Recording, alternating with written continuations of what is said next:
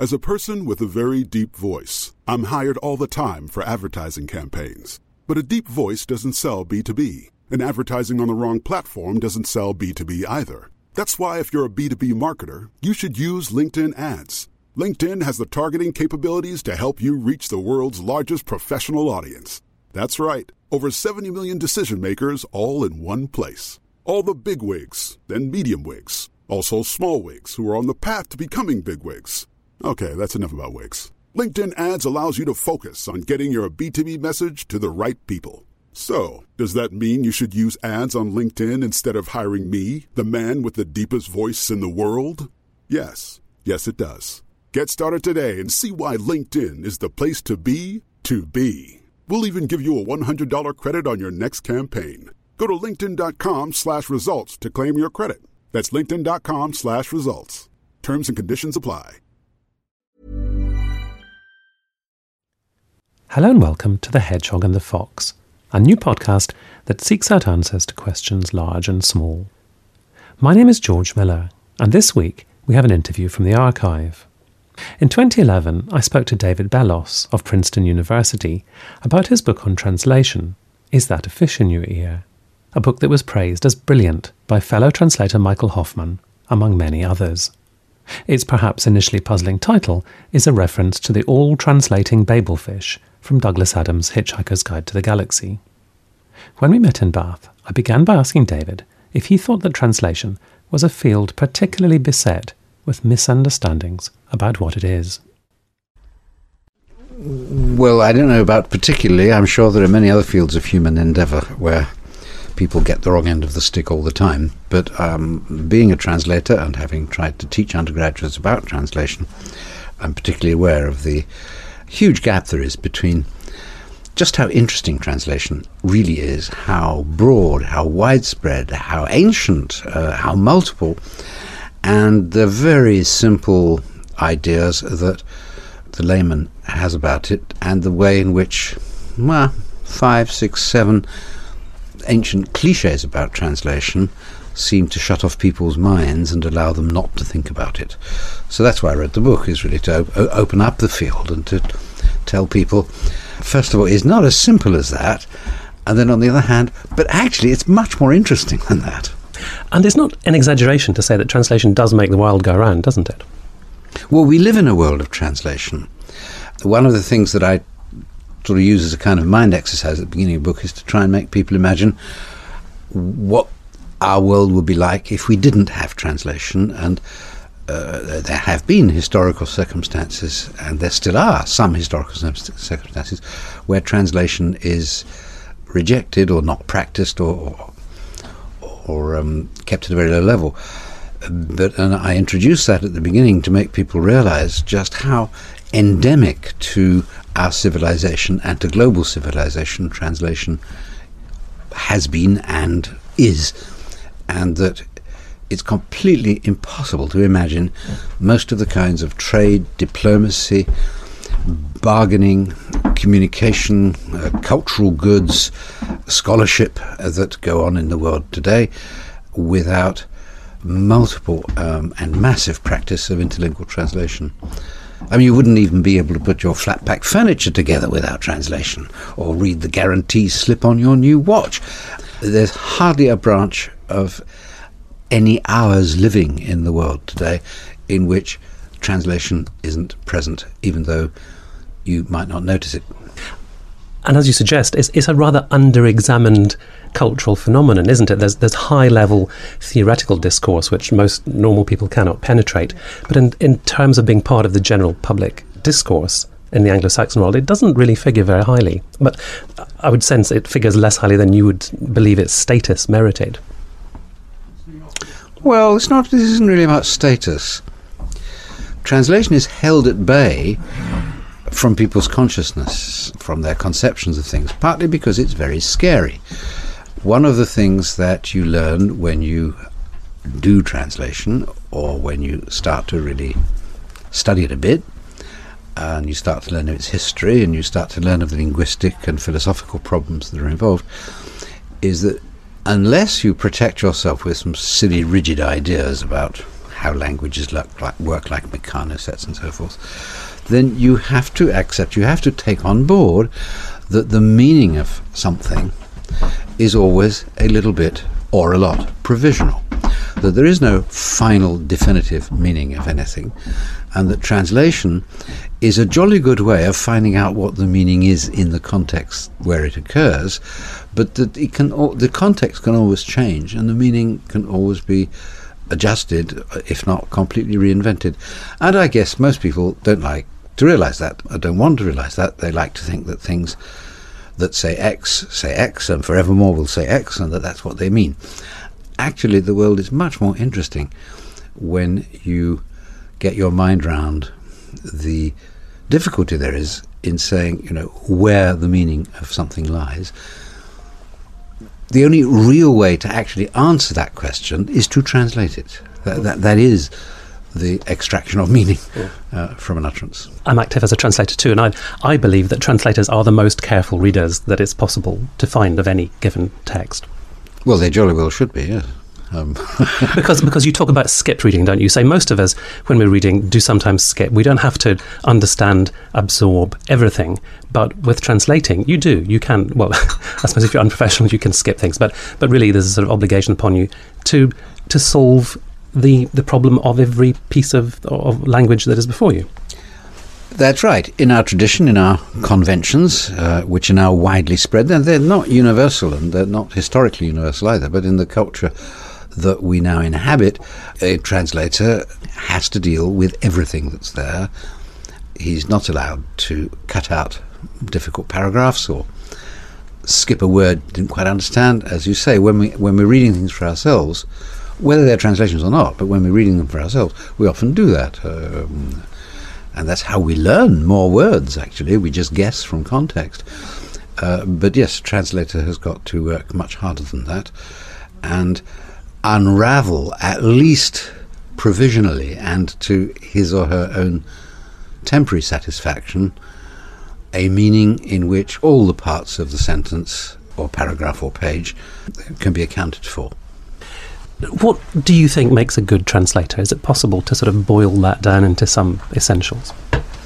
Well, I will take a leaf out of um, uh, the book of my friend and publisher Christopher MacLehose, the director of the Harvill Press, who's often been asked that question. And uh, he, he, he always says, Oh, somebody immensely old. A good translator has been around for ages and has read absolutely everything and picks up every allusion and every reference but I would say somebody immensely young as well at the same time, who is completely up to date with where people are at now and with the little subtle changes in the contemporary meanings of words and phrases and turns of language and so forth. Uh, in the English speaking world, of course, a good translator is also somebody who has got a handsome income from somewhere else and is doing this in order to do it well and not in order to earn a living because the living you can earn by only translating is so pitiful. You might have to do it in a bit of a hurry and not lavish. Well all the care that would be rewarding to you and to your reader. This isn't the case in some other languages. Um, japanese for example. Translators could live properly as translators a profession. So there we are. Somebody well off immensely old and immensely young now, you, you just mentioned this business of capturing or of being sensitive to allusions and references. Is it possible, though, for the translation to render those things, all those subtleties and nuances, when it comes to producing a translation, however attuned to them the translator may be? Well, obviously, there are two answers to that question. One is no, and the other is yes. What our immensely old and immensely young translator has to do is to make a judgment as to which amongst the actually infinitely many connections, allusions, echoes, and so forth that he can or she can hear in the uh, source text are worth preserving when that original context is completely changed. Uh, because your your original is no longer talking to that audience with that setup and so forth and how many of them can be brought over and used to educate the reader of the target text in the culture and actually fabric of the original. That's a judgment call. Also, in some cases, you wouldn't even want to try. There's often reasons for a kind of subtle censorship in translation, where there are things that are either not relevant to the target audience, or would be irritating to them, or would actually get you the wrong kind of reaction for the work as a whole, so forth. These are one off judgments, word by word, phrase by phrase, sentence by sentence, page by page, and book by book. And that, that, that is the art and skill of the translator to, to make those judgment calls. I mean, the answer is no, for a trivial reason that the echoes and references, allusions, and, and sort of uh, the baggage that, let's not say a book, any sentence brings with it, is infinite. There is always more to which it is connected. So that even you just repeat a sentence in the same language, well, it's not the same because, first of all, unlike the first time, it's the second, and that already has a meaning that it's a second. Secondly, the time is not the same, and something will have changed in the context that will give a slightly different echo. So, you know, this is also something that I really try to persuade people in my book that they have to abandon. This idea that any that in language, uh, in in the uses of language, any two utterances can be identical. They can't be. We shouldn't be deluded by the way we print copies of books to think that saying or writing something a second time, even if it is the same in terms of letters, um, that this is actually the same utterance. It isn't. And you make the point early in the book that if you give the same text to 100 translators, you'll get 100 different translations. You will not get any two versions which are identical. Which raises an interesting point about how you then evaluate those translations. Because will some of those translations be better than others? And will that be a subjective judgment, you know, based on these these sort of harmonics of, of language that some that some people can hear and some people can't? How does one sort of evaluate what is a better translation? Uh, when I make that point in my book, I'm not talking about better and worse translations. I'm saying that if you give a page to 100 competent translators, the chances of their final texts being identical in every respect are close to zero. This is partly because the English language, like any language, is a pretty fuzzy thing. Actually, English is more fuzzy than most. I mean, you know, do you know how to write breakup? I mean, with a hyphen, two words. You know, translators make different choices at that level.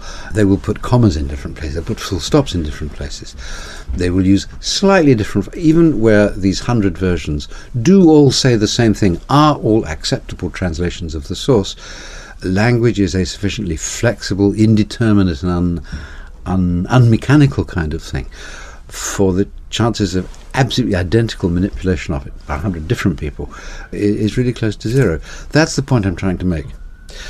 The question you're asking, though, is about something much more tricky, and that is, uh, uh, you know, who who is the guardian, who is the judge, who who who says this is right and that is wrong.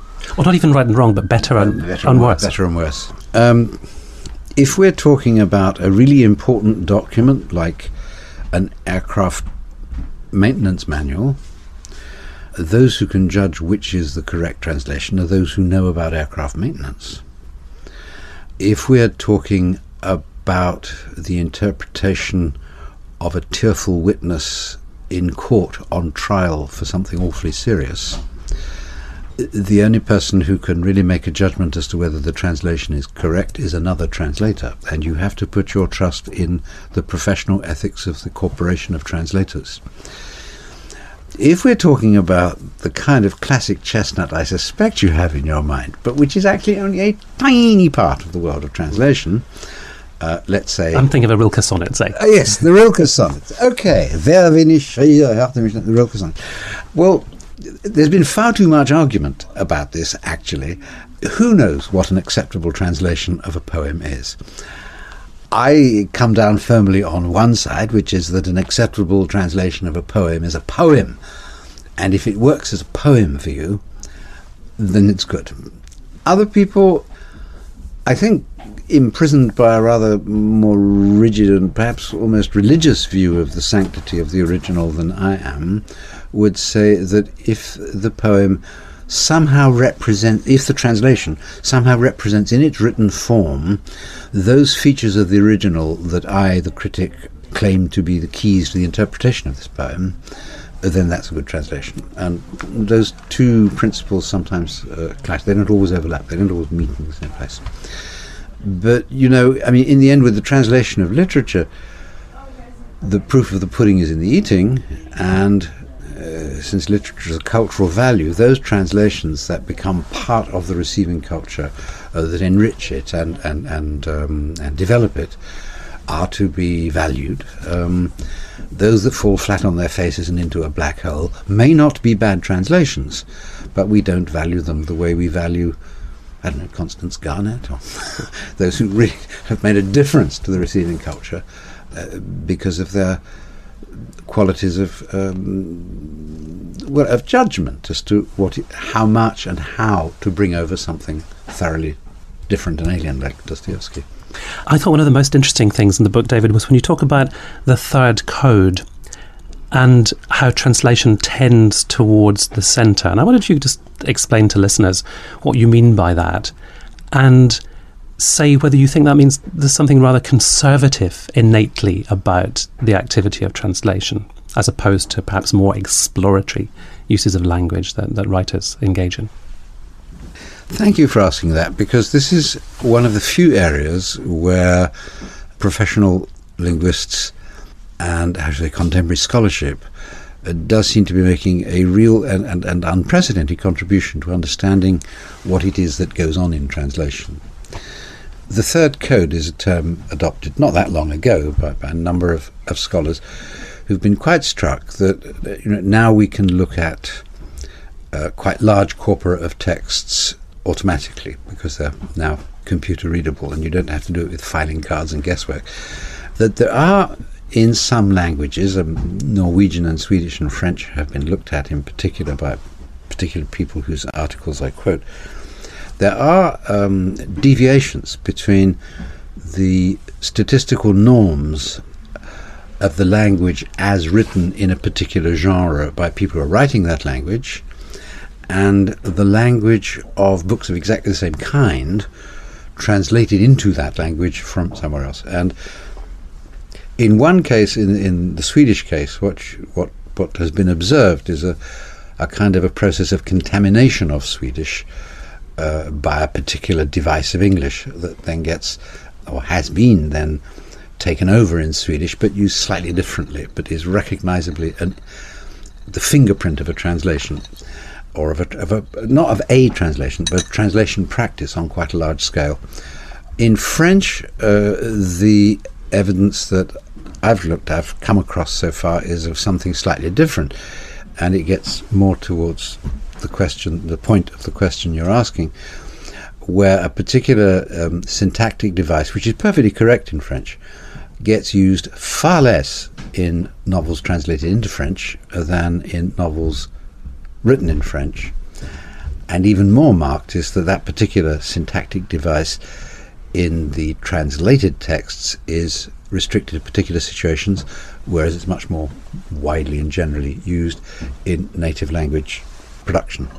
You know, we're talking about 50, 100,000 words stretches. You know, these are not little examples, these are over, over big stretches. There's clear statistical evidence, yeah, and, and by many different authors and translators, so it's not to do with any one particular yeah. person. That French example struck me because, in my own experience as a translator over these many years, into English, which isn't really a language but a whole welter of different ways of saying things that are vaguely mutually comprehensible. I have, of course, worked with British publishers and with American publishers, and of course, I write in my language, and then I get copyedited one way or the other. And the what what has struck me, what I've learned over the years, is that. Um, because of the kind of unbounded nature of the English language, translations tend to be moved towards not one particular variety of English, but towards a variety of English that nobody actually speaks or writes naturally. And that is that large part of English that is not marked by an Americanism or by a Britishism or an Australism, the kind of the neutral middle ground, so that it causes no uh, offence or irritation in any of the major parts of the English speaking world. And putting all these things together, it does seem to me that translation moves towards the centre. And I don't know whether I'd say it's more conservative, but in a sense, translation, the language of translations, at least in modern Western Europe, which is what I'm talking about, is more central, is less regionally marked, less dialectical, uh, dialectal, sorry, it might be dialectical, less dialectal. It's, it's, it's an area in which it renounces trying to match all the, the nuances of register of the original, isn't it? Consciously or unconsciously? Not all, no. Or, it renounces quite specific parts. Ah, yes. It's, it's, sort of, it's sort of, there's a sort of class and status element, yeah. isn't there? Yes, it's very interesting. You can, of course, match high register and various forms of professional register, office language, or, you can match speech rhythms and familiar, but when it gets to the really vulgar, translators don't like to do that. Above all, when it gets to the peasant and geographically identifiable location, then you don't do it at all. That I mean, if you're doing a novel from German in which one of the characters is a Bavarian dairy farmer who speaks in marked dialectal German that is consonant with his position as a preventer. Well, you can't invent a form of English which connotes being a Bavarian dairy farmer. And I guess you'd probably all agree that to try and replace that in the English translation with Texas cowboy slang may be very funny, but it is actually profoundly wrong because he's not a Texas cowboy, he's a Bavarian dairy farmer. So that level of uh, regional rootedness that f- some forms of language mean is pretty much just abandoned in translation.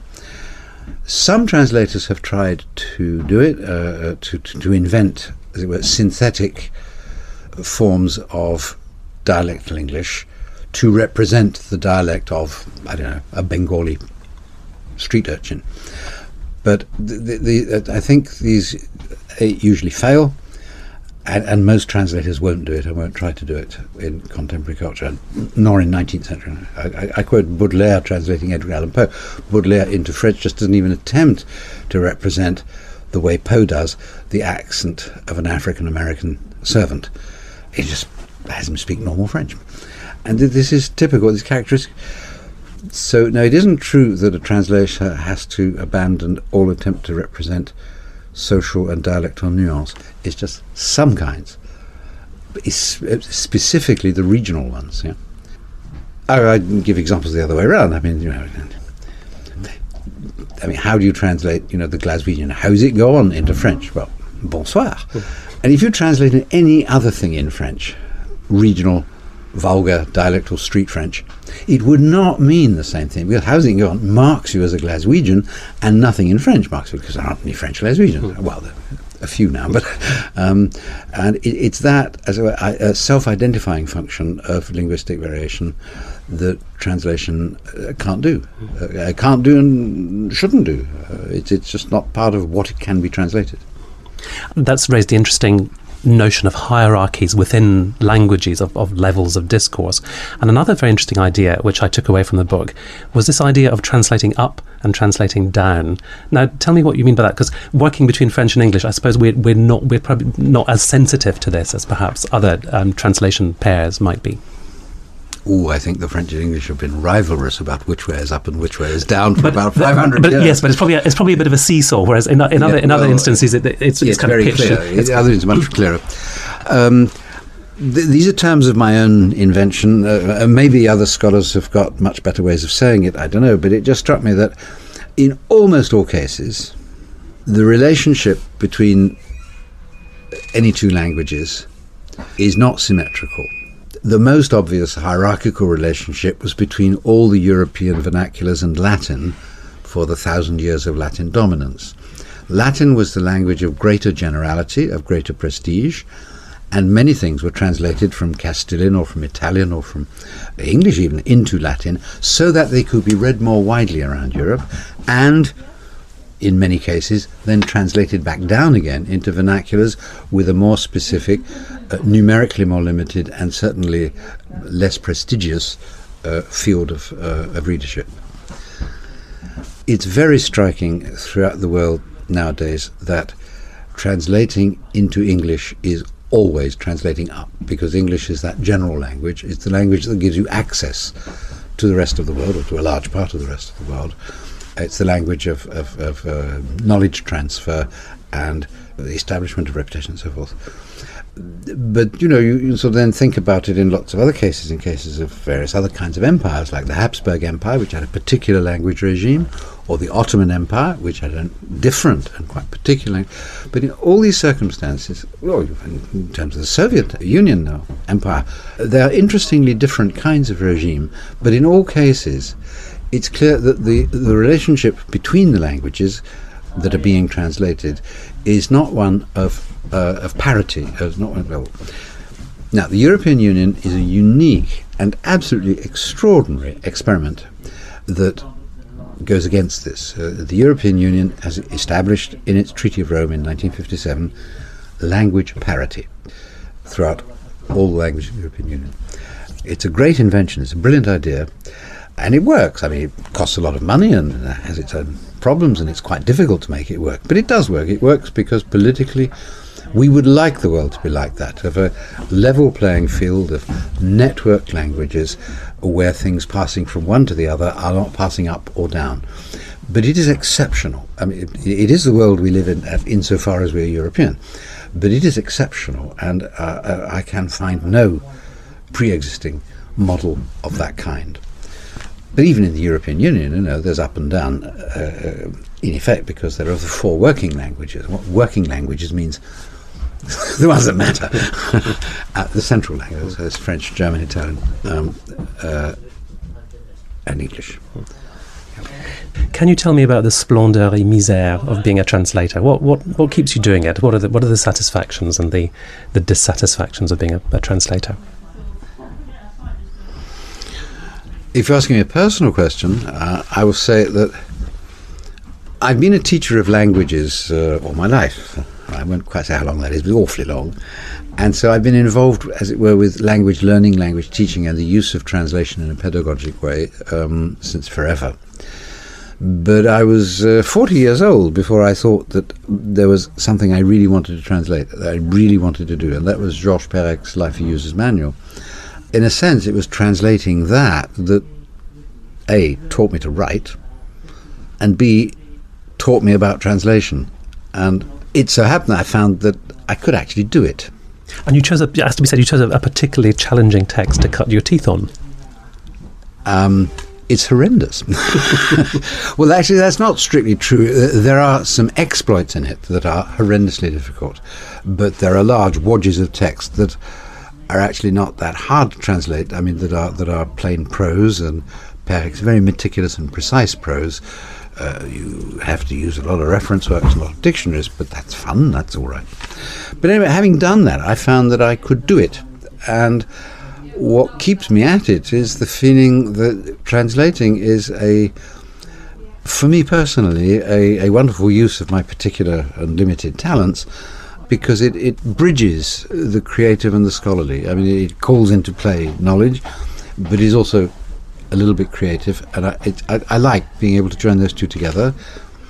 Uh, but the, the, third thing that keeps me at it is there are just so many wonderful books that I either come across or that publishers shove in front of me, and that I, I would love to have written. And fabulous thing about being as a translator is that you can. Yes. you can have written uh, a couple of masterpieces. Again. So, so when someone read, reads Life A User's Manual, are they reading Perec or are they reading David Bellos?